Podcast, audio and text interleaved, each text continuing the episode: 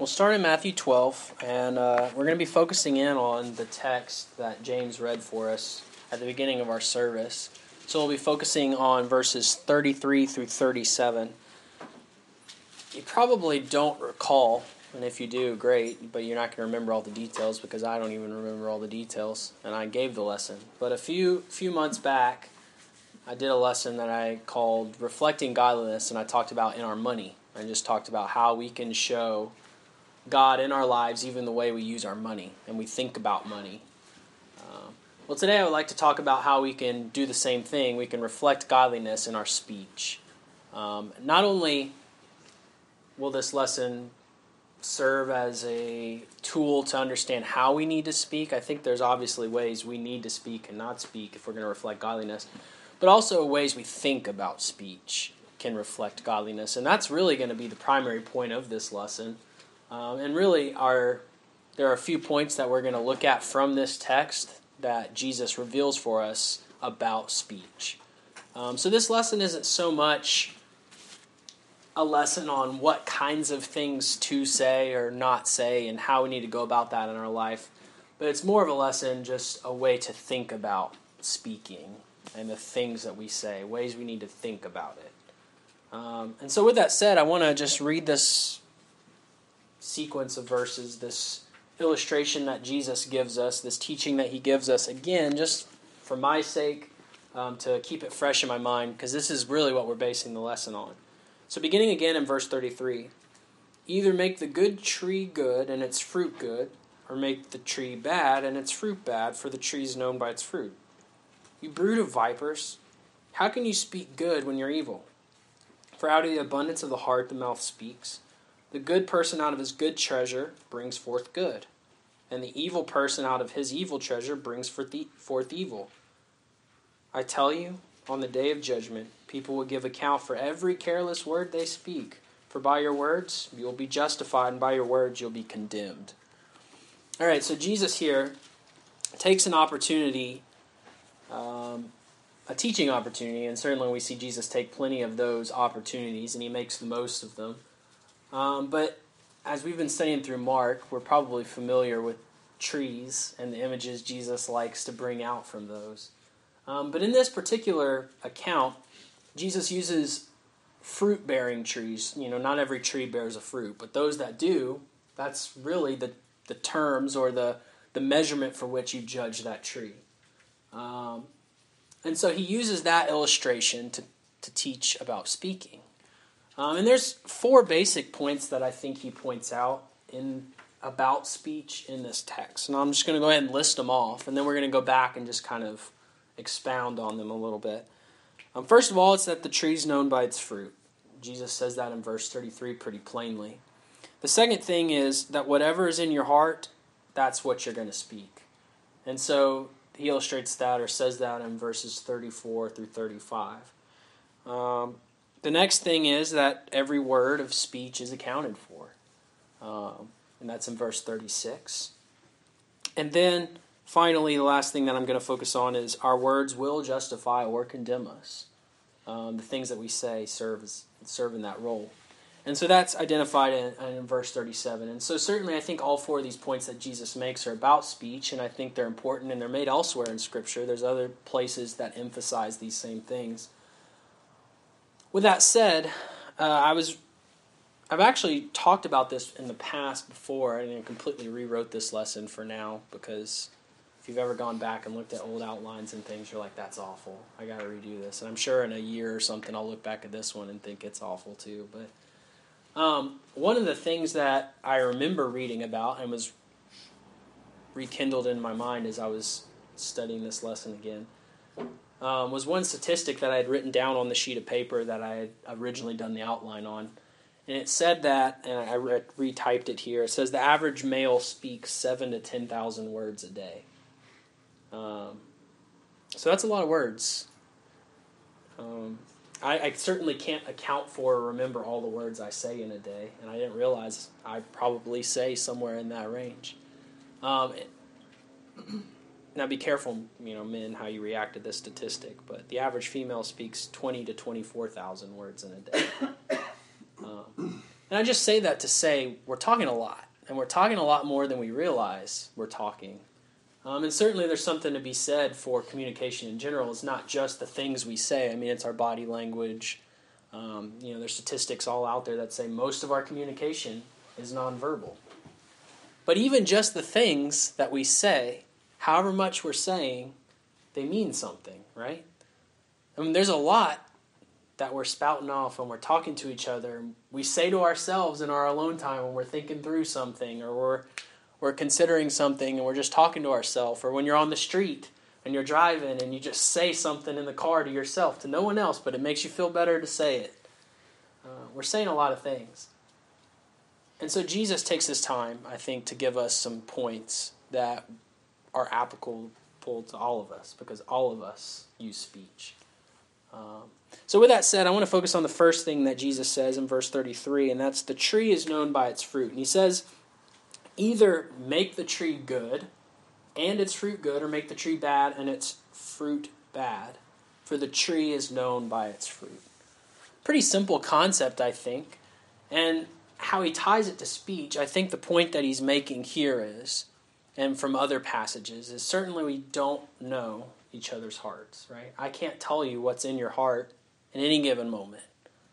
And certainly, if I can't do that, you probably can't do that for me as well. But what can I see or what can I hear? It's the things you say and the things you do. And certainly there's plenty of passages that illustrate that concept, and Jesus talks more about. And so I think in this, Jesus is saying, in a way, our speech serves as kind of the fruit of our hearts. Our speech is kind of revealing maybe who we are in a sense. And certainly we can misread that or we can trick or fool people by our conduct or our speech sometimes, but generally speaking, it's true. The things you say or do are indicative of the kind of person you are. Um, if I spend a lot of time talking about football, right, it probably tells you something about my interests and what I spend my time doing, right? Or if I talk a lot about you know, insert whatever else, you know, poetry or art or music.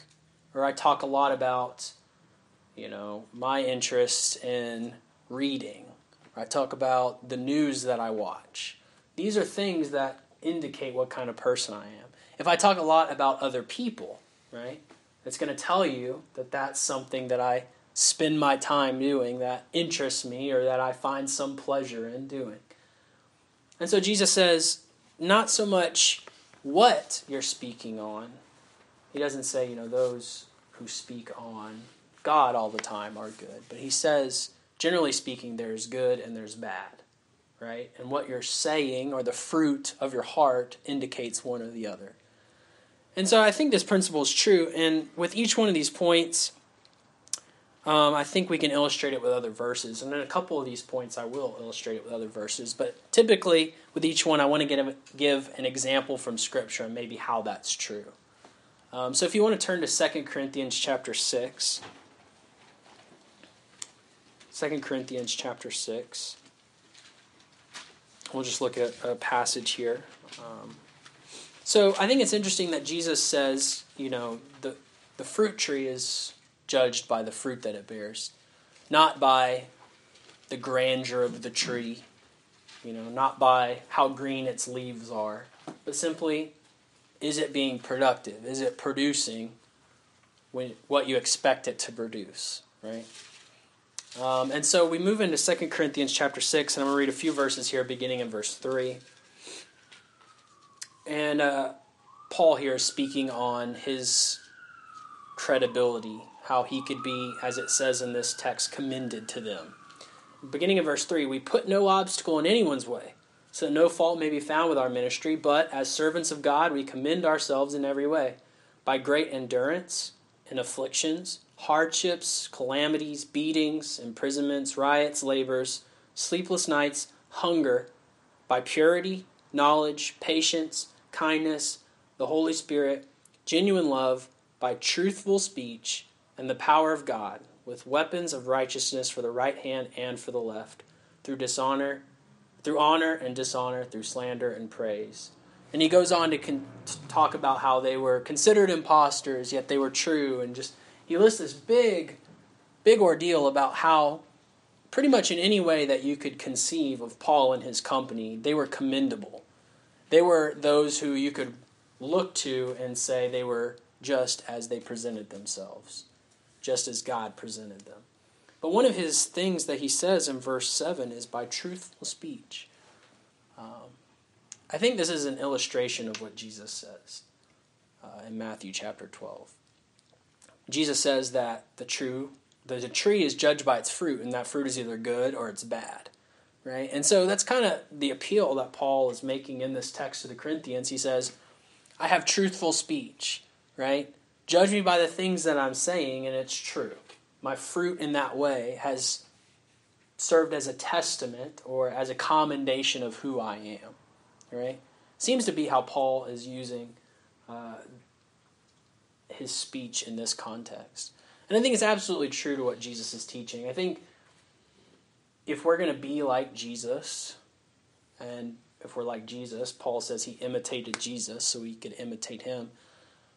We need to be able to do that same sort of thing, right? We need to be able to say to someone, hey, look at the words, the things that I say, and recognize something true about me. And hopefully that thing is godliness, right? You can be able to dissect all the things that I talk about and all the things that I say, and you're not going to come across anything that's going to serve contrary to my claim to being a Christian, right? And certainly that's not to say we can't have opinions, and we talked about that last week how we, we have to bear with each other in our opinions and things like that. But it's not going to serve as a point of contention or something contrary to being godly, right? It's either good or it's bad. And so, something I think that Paul uses kind of to illustrate that is when he comes to brethren who maybe are he feels are a little sus- suspect to who he is and who he's claiming to be. He says, "You can look at my speech to help you know what kind of person I am." And so, I think that is one way that we can maybe look at, to an example, or one example that we can look to to see that speech really serves as that in a sense that we can look at the things somebody says, the the way somebody speaks, and the types of things somebody speaks on to see uh, whether they're godly or not. And certainly others are going to be able to do that with us. So we need to take care of our speech in that way. All right, so back in Matthew chapter 12, Jesus says in verse uh, 34 and 35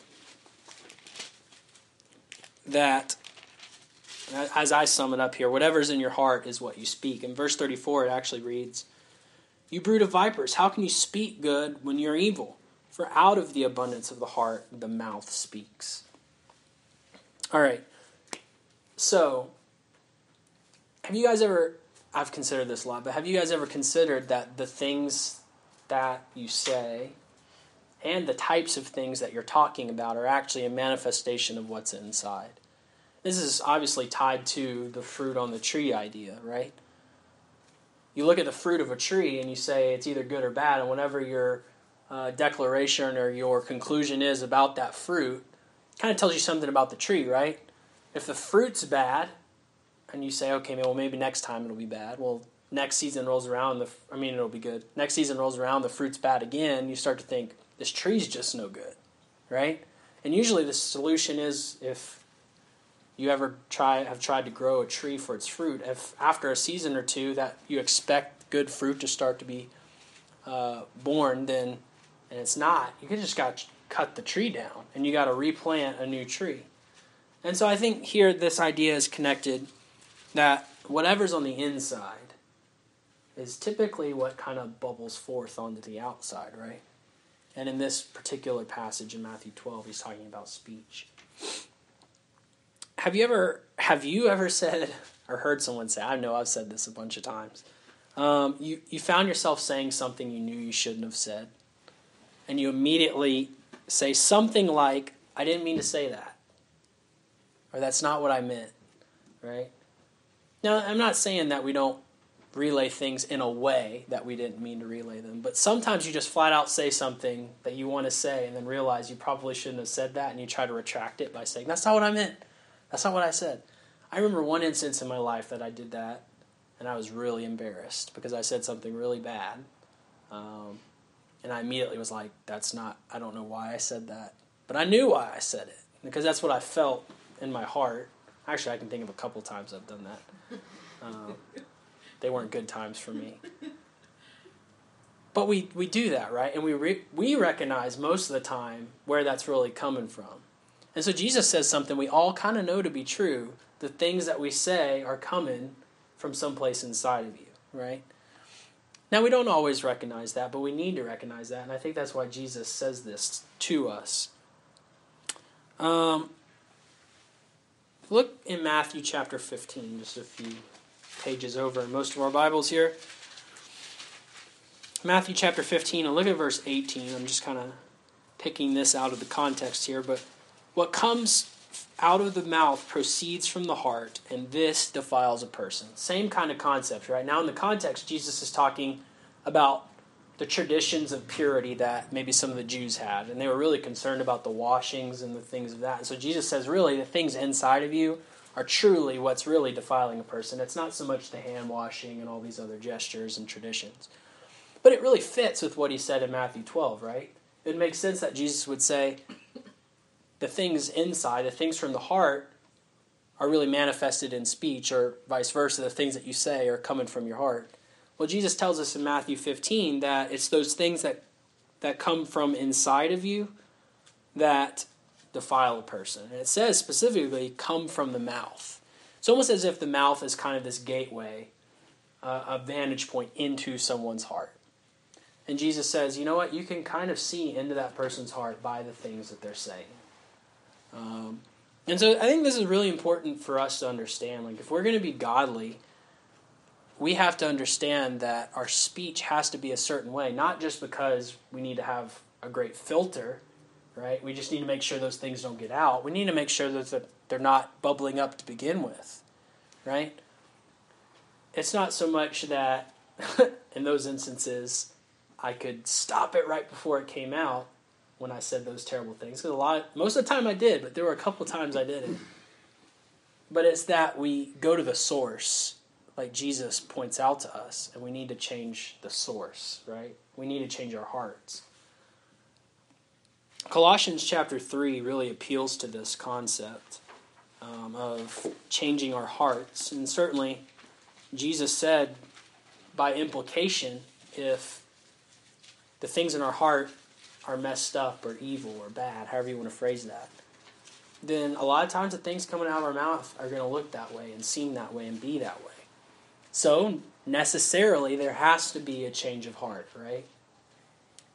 Colossians chapter 3 talks about this, and you know, you might have a heading for Colossians chapter 3 that says something like putting on the new self. Um, and that's really what this chapter is about. Um, in verse 1, we appealed to this last week. And I want to appeal to this same text again, but it says, If then you have been raised with Christ. So obviously, this is speaking to Christians. Now, this is not to say that, you know, for those of us who aren't Christians or other people, when we're talking to them, this doesn't teach them something. Christians are to understand these things, and if you're not a Christian, this helps you understand what Christianity is what being a follower of God is. But if then you've been raised with Christ, seek the things that are above, which is what James said this morning in class, where Christ is. So this whole chapter is about not doing earthly things, but teaching us what kinds of things are heavenly things that we need to be seeking. So let's skip down to verse 8. But now you must put them all away anger, wrath, malice, slander, obscene talk from your mouth. So, those are two things in which we just need to have no part in. Our mouth doesn't need to be involved in slander. It doesn't need to be involved in obscenity. Do not lie. That's another thing that our speech cannot be uh, tainted with, our lies. Do not lie to one another, seeing that you have put off the old self with its practices and have put on the new self, which is being renewed in knowledge after the image of its creator. Skip down to verse 12. Put on then, as God's chosen ones, holy and beloved, compassionate hearts. So there's a change of heart here. Compassion is involved. Kindness, humility, meekness, patience. This is what we focused on last week. Bearing with one another, and if one has a complaint against another, forgiving each other. As the Lord has forgiven you, so you also must forgive.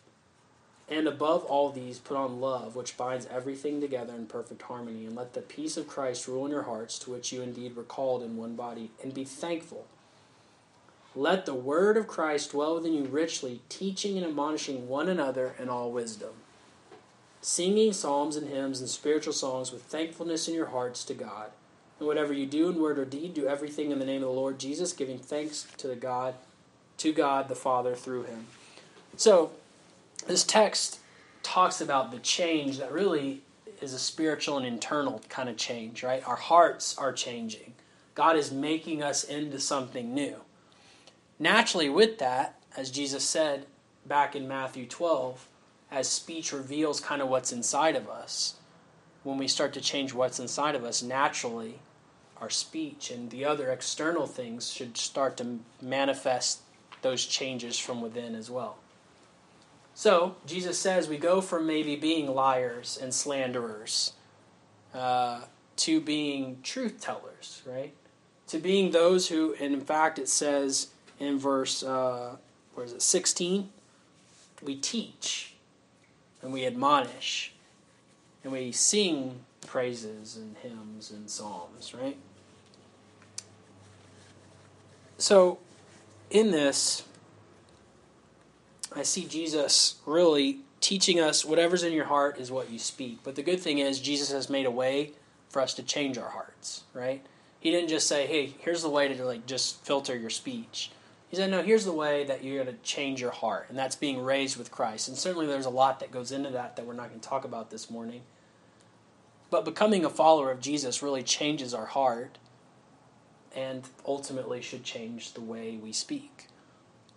Changes and with that, of course, the way we speak, what we speak about, how we speak, all of that. Our speech is completely redefined by the change of our heart.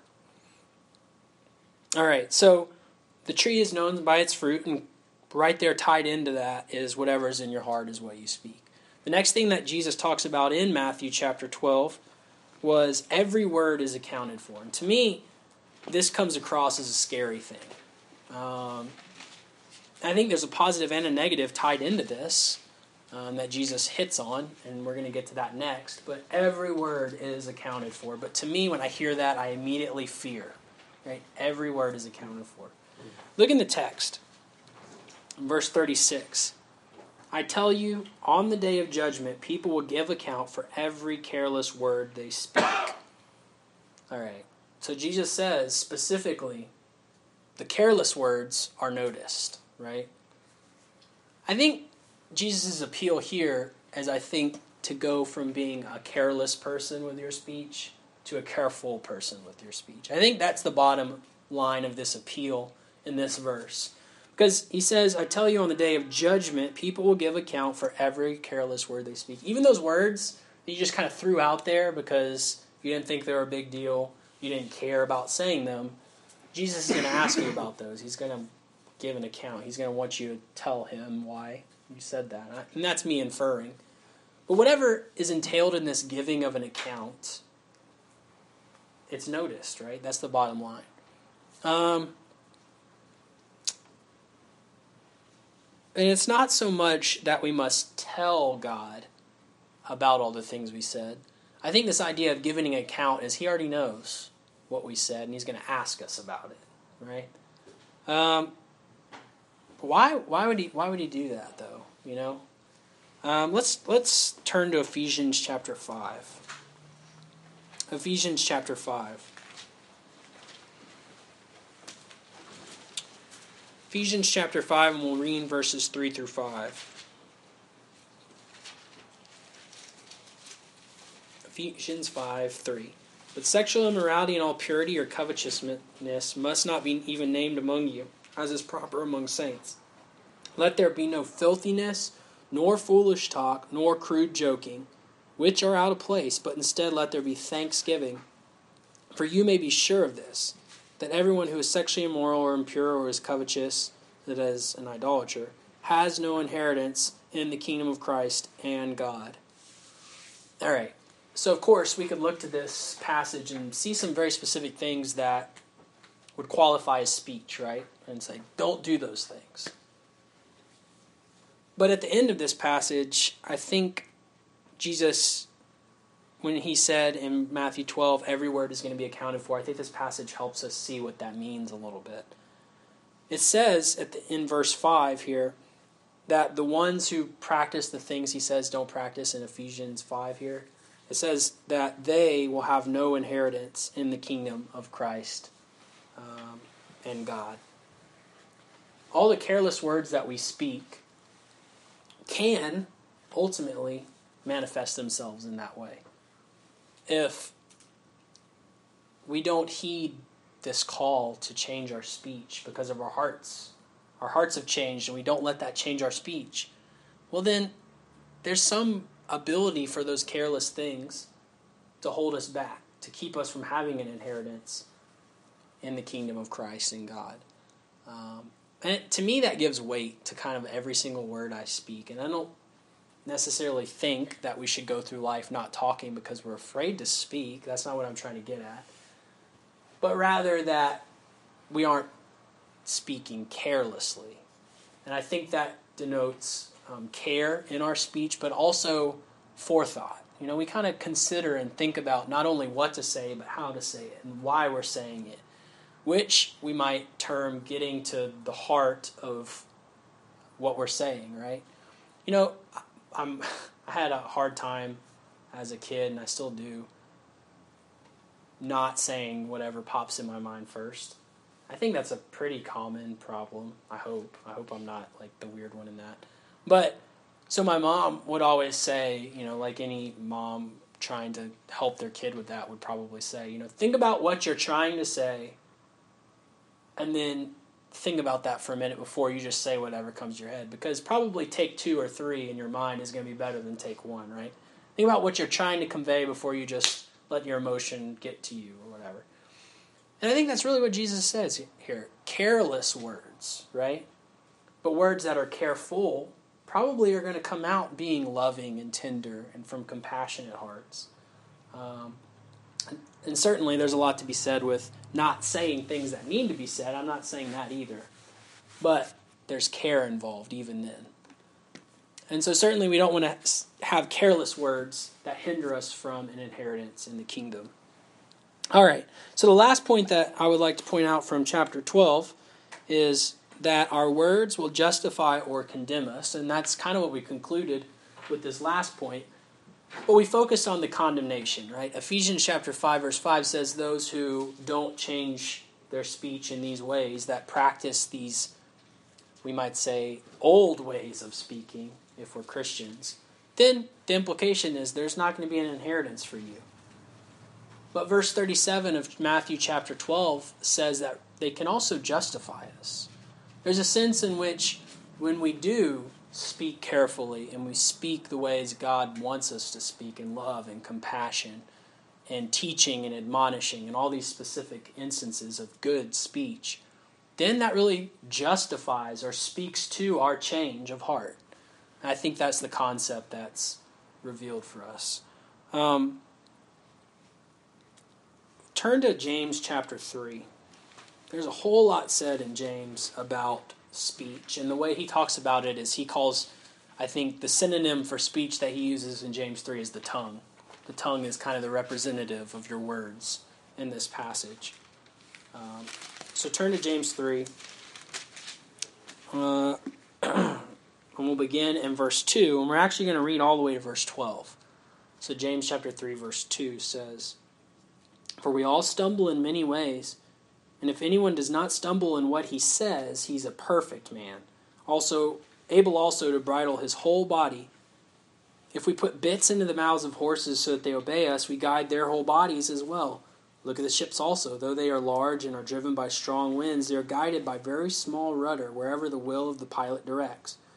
So also the tongue is a small member, yet it boasts of great things. I'm going to stop here just for a second to say that in the context of this, James is talking about, as you look in verse 1 here, he's talking about teaching. You know, those who teach need to be really careful with their tongues. But I would broaden this a little bit and to say, just because of other passages of Scripture, we all really need to be careful with the things we're saying. Certainly, teachers are particularly responsible because that's their tool, right? they're using their tongue to relay some sort of message. And so, certainly, like Paul, they need to be able to say, Look at the things I've said. They commend who I am to you, right? So, there's a certain danger for teachers to become hypocrites in the way they speak. Um, but I think this is a general principle that's true. And look what he says about those who are able to control, or in this text, bridle the tongue. It says in verse 2 that those who do that are perfect. And the idea there in the Greek is that they're complete, right? That they're whole. For the man or for the woman not to be able to control their speech means that they're not a whole person, right? They're not a completed person. There's still some, as way I think about it, there's still some work to do, right? You're not rounded out. And so certainly we, I hope everybody in this room wants God to round you out, to make you whole and complete. And a part of that is learning how to control your tongue, controlling the things you say. And he uses a couple images with this. He says, one instance of this in life that we understand are horses, right? You put a little piece of wood or metal in a horse's mouth, and then you can steer the whole horse, right? The tongue is similar. Or even on a ship, kind of if you didn't know about ships and you'd never seen one operate, you probably wouldn't look at the little panel on the back of the ship that moves like this and think that's really important, right? You'd maybe look at the masts or the hull and be like, those are really important. But that tiny piece right there, when the pilot directs it, steers the whole big thing, right? It directs it left and right and whatever direction the pilot's wanting to go. So is the tongue. This small little thing that we probably don't think about all the time really directs us. And so, with Jesus' last point that really our speech can justify or condemn us, certainly through these passages we've seen how it could condemn us if we're doing the wrong things. But really, like Paul in the first passage we looked at, it can justify us, it can speak well of us. Um, in Matthew chapter 12, Jesus said that all the careless words that people speak, they'll have to give an account for. I don't think he's excluding the careful words. I think he's trying to make a point about careless words, but I think common understanding would be Jesus knows the, all the words we speak. And so, certainly, Jesus appeals to that in verse 37 when he says, Your words can also justify you. There's a sense in which Jesus knows all the words you speak, and if you have care and you focus and you teach and admonish and exhort and you speak in love and your heart is changed, then Jesus knows about that. And he sees that as really justifying the person you've become. And really, we can kind of look at people and see that, right? Like, um, that's kind of our understanding of hypocrisy, isn't it? Like, you you claim to have this interchange. You're not someone that you act like. That's hypocrisy, you know? If I claim to be something different, and I live my life in a way that doesn't line up with who I think I am up here or inside, that's what we see as hypocrisy. And so Jesus says, I think the concept here is that our words can justify us, as in they're true to who we are, right? They're not condemning us because we're claiming a change that we're not manifesting, but they're justifying us. And so when people look at our words, they can say, kind of like Paul to the Corinthians, you know what? His speech does commend who he is to us. And so these are just some thoughts from Matthew chapter 12 uh, about speech. Like I said, they weren't like step one on how to change your speech and step two on what to say. Really, ways that we can maybe think about our speech kind of on a bigger level that it's really the fruit of who we are is our speech. And that's how people, that's what people see. Um, the other points being first the, the tree is known by its fruit but whatever your, is in your heart is what you speak sometimes we don't make that connection we need to understand really the things that we're saying are from our hearts every word is accounted for that's scary in verse 36 when jesus said every careless word will be given account but then in verse 37 we also know that our words can justify us as well and so these are some things to think about when you're considering how you how you speak what you speak um, and the heart that you're speaking from when you engage people. Because, especially on days where you give a lesson, you say a lot of things, right? A lot of words are coming in and out of your mouth. But we need to be able to stand before God and say, I took care with how I used my tongue. So I hope this lesson was helpful for you is and practical. As we grow as a group, hopefully, as we rub elbows and we frustrate each other or whatever happens, it won't ever be untrue that we weren't careful with how we speak to one another, especially. Um, so I, I, thank you for your time, and um, if anyone's struggling with this, certainly we'd be glad to pray for you um, as well. So just let us know if that's something we need to do.